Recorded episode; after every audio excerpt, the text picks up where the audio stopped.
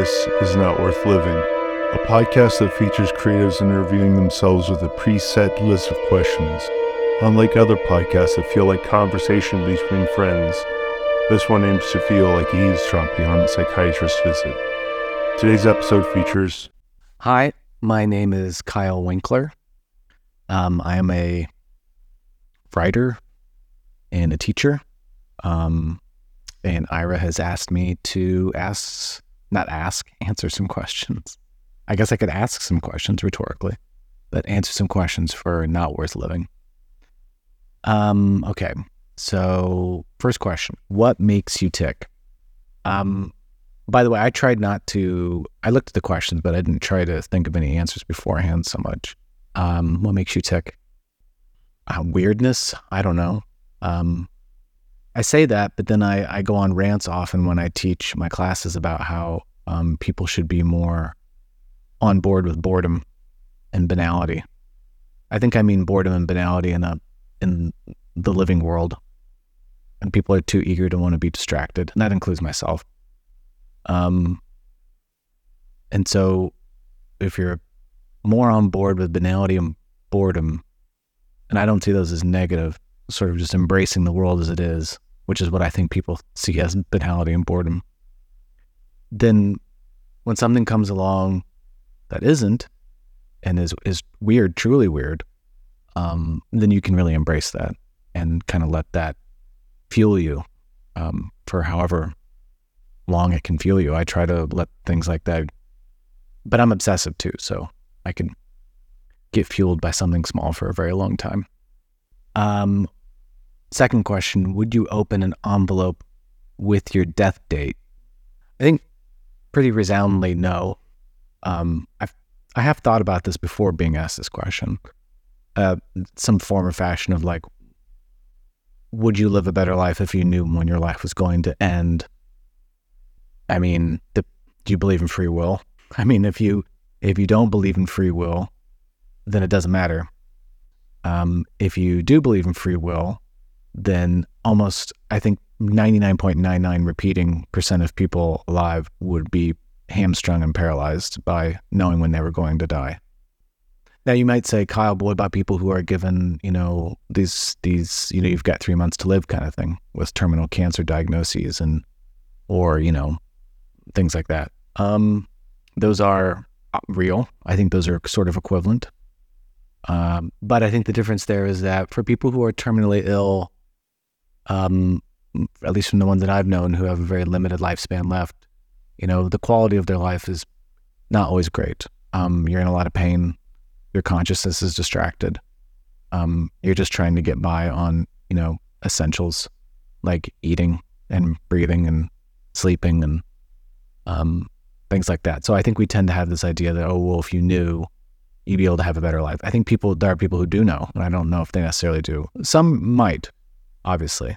Um, if you're sick and you know when you're going to die, this went off topic quickly, didn't it? Um, maybe you can. Maybe you can make amends and you can, you know, try to meet with people before you go. I've heard a lot of stories about that from people who work in hospice.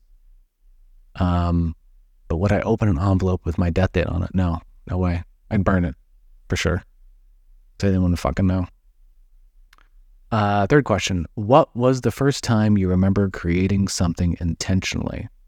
So, my instinct after I read this is to lie and make up something that I know about retroactively from my parents. But if I'm being perfectly honest, um, something intentional. See, the thing about making something is like, what do we mean by that? I mean, I guess it could be anything.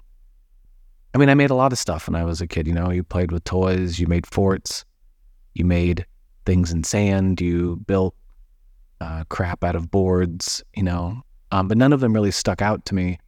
I have to say, probably the one thing that I do remember being very proud of that I did intentionally was when I was in like third grade, my art teacher, and by the way, all the things that I was forced to make were probably the things I remember most, um, like through school, was a drawing.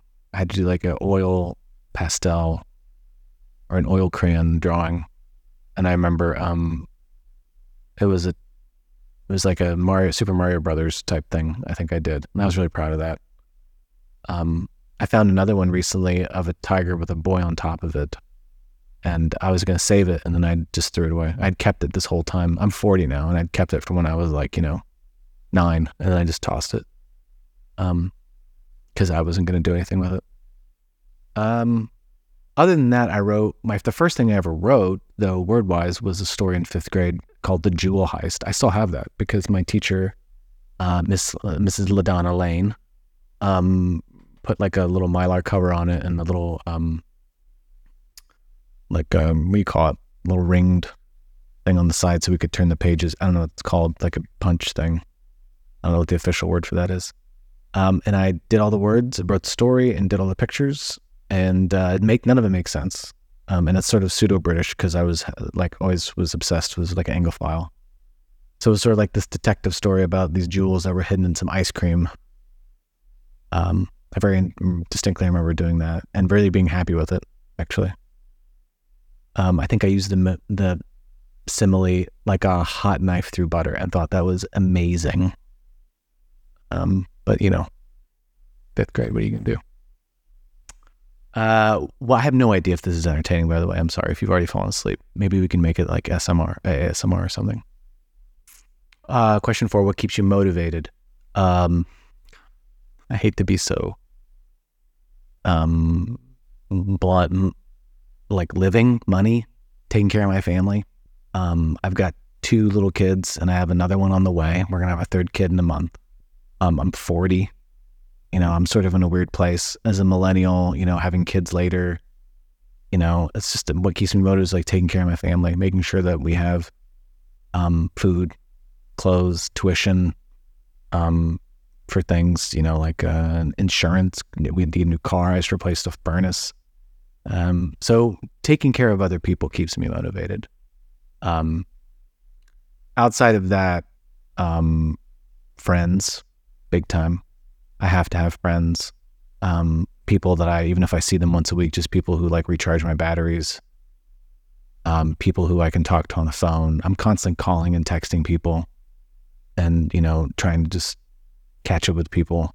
Um, I need that. I'm an incredibly social person, and I kind of live in an isolated area to some degree, um, away from people who I don't know. So, you know, making friends and being friendly is really important to me.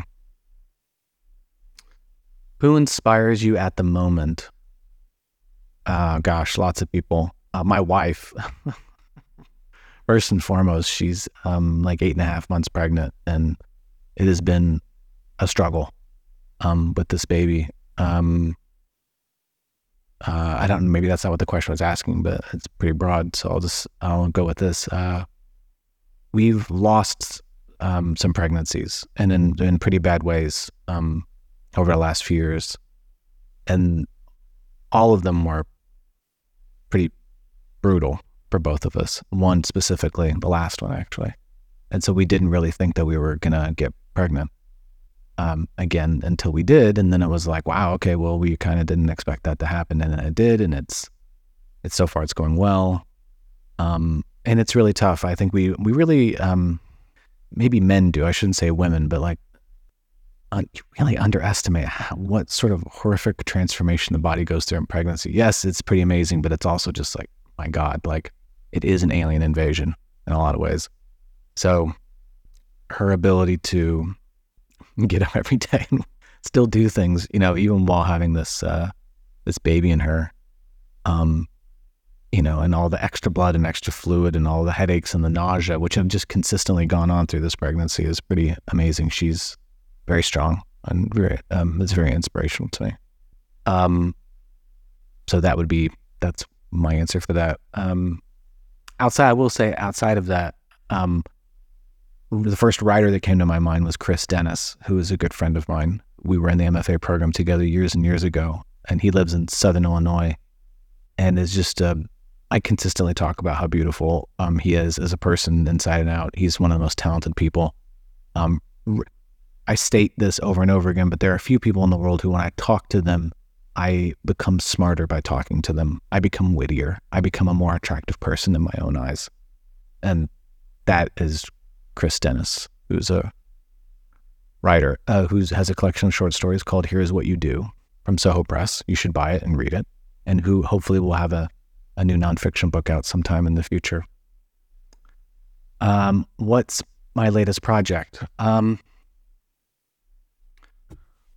I think I hit the mic. Sorry, Ira, you can edit that out. Um, so I have two books coming out in 2024. The first one's called Grasshands. It's a novel. It's coming out in January.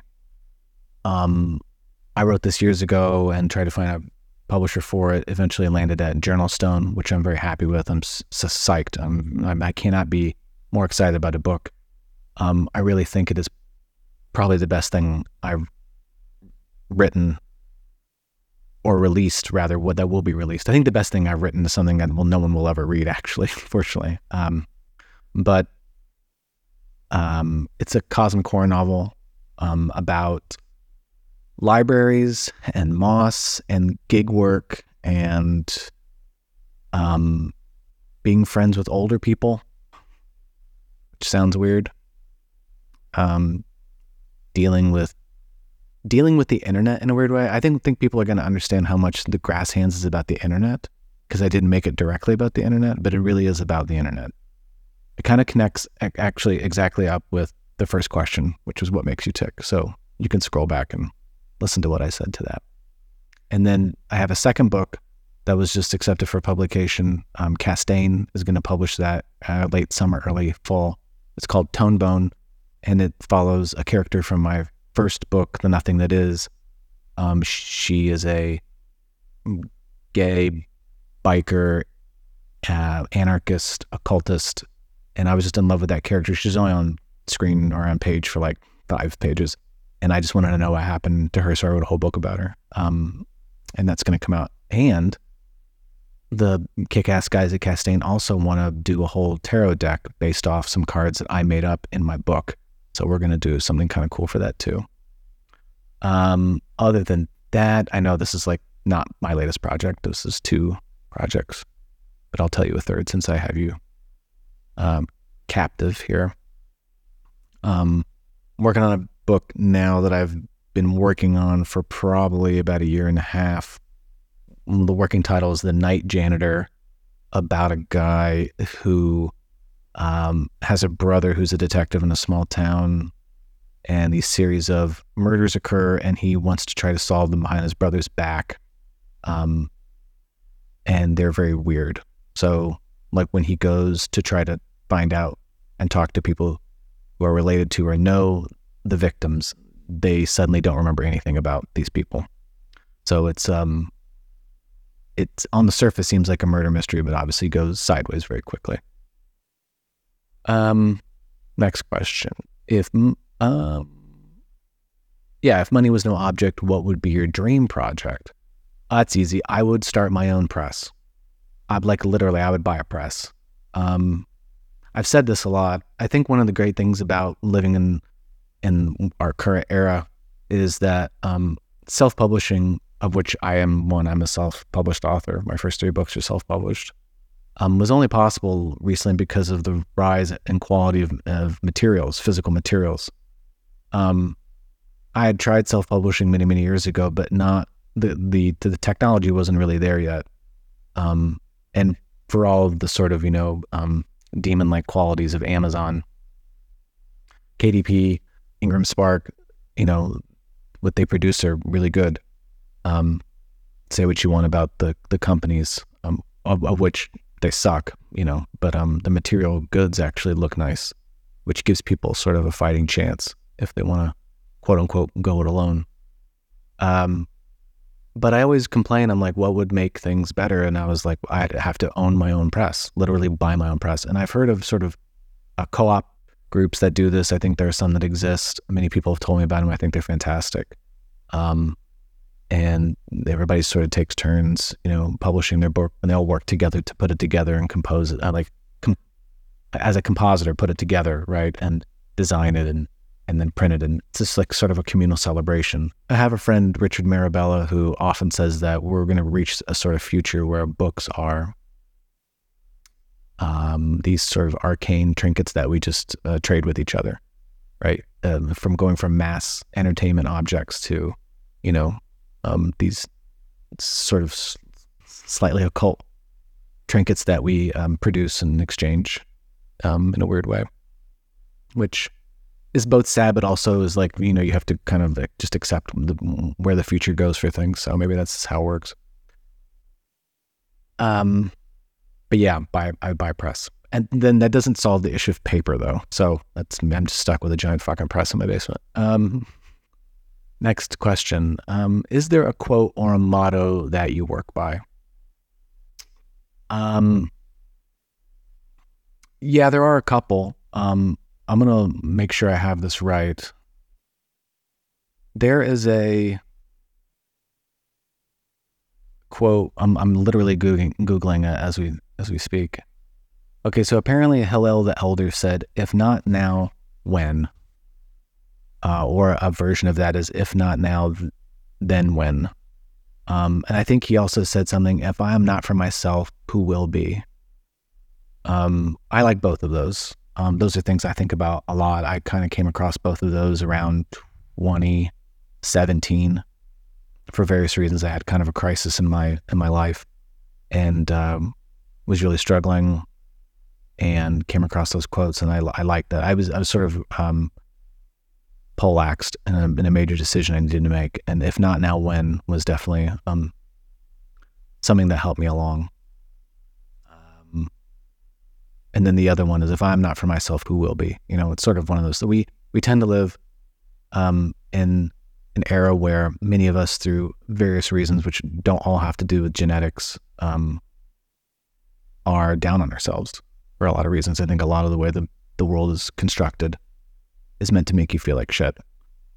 And I think it's good to remind yourself that you're in charge of um, whether or not you believe in free will or not. We can sort of put that aside um, that if you aren't for yourself, then who will be? No one will be probably. There might be people in your life who who who will root for you and who want the best for you, but like you kind of have to want to be that person first.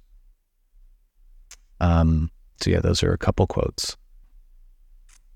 Um, three questions left. Um, would you be friends with yourself? Man, um,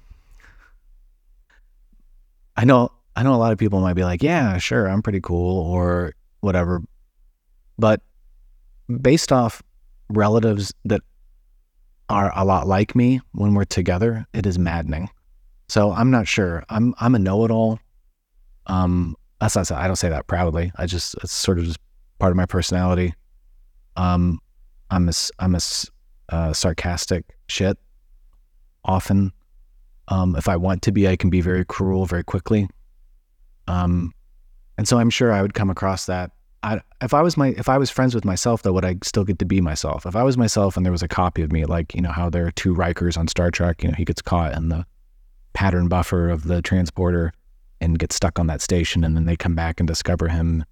Which you know I'm obsessed with Star Trek. Um, I, if we had time to like grow apart and become our own people, that would be interesting. I would totally want to be friends with myself. But if it was like right now, I'm gonna like Xerox myself, and you're gonna be sitting next to me, and we're gonna start talking. I don't know. That would be weird. That I don't know how that would escape solipsism. I'm just wanting to know about yourself and be strange because I already know what's going on. I'd, I'd want to copy myself and then like be far away from the other copy. And I'm sure the other version of me would feel the same way and then come together and talk and like compare notes. That'd be kind of cool. Uh, what do you do differently from other people? um, I'm about to like contradict something I just said. Like, if I'm not for myself, who will be? Um, I, I wanted to say I'm not different from other people.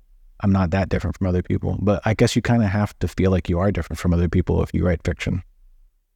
Um,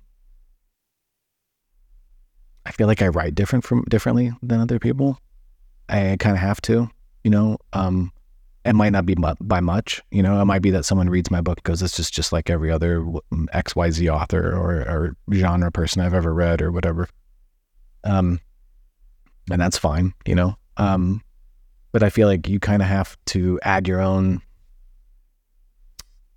Uh, Italians have word sprezzatura.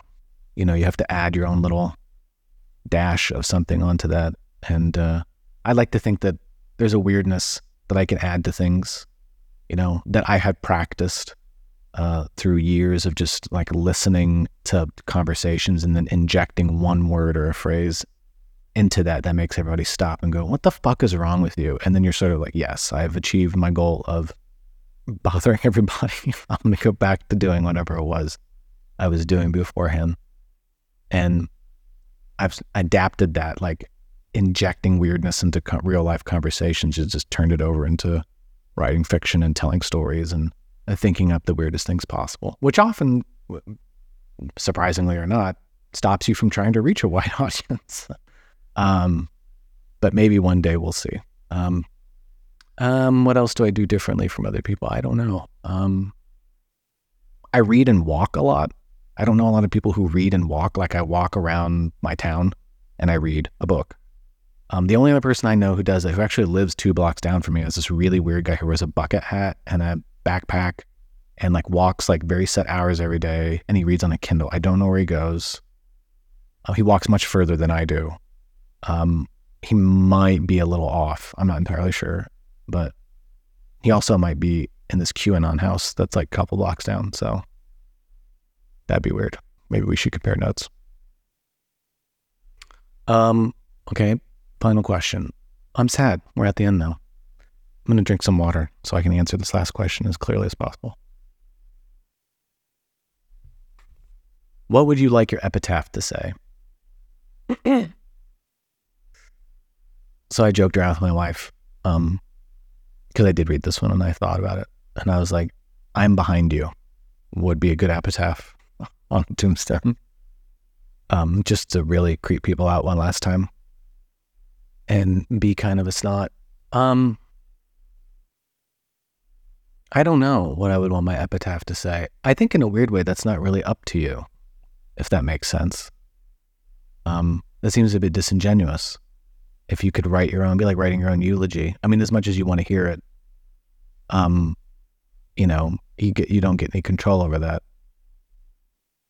Um, I used to live in Pittsburgh, and I would walk through um, this beautiful, rambling cemetery near my home called Homewood Cemetery, which is full of just like the most beautiful turn of the century um, gravestones and as an art, right? I mean, making a gravestone was an art, and making monuments it is and but was an art for sure. You know, obelisks and angels and pyramids and you know just like sort of the most amazing you have to remember you know like pittsburgh had all the steel money in the turn of the century so all the all the rich people who lived in pittsburgh and these nearby neighborhoods had these like huge mausoleums you know that um, have like seats and benches and you know beautiful stained glass windows and all these other things. And so but i remember seeing um, a very smaller sort of more modest gravestone for a family and it was the mother. I think it was the matriarch of this family and it said, you know, had her name, something, something, and her dates.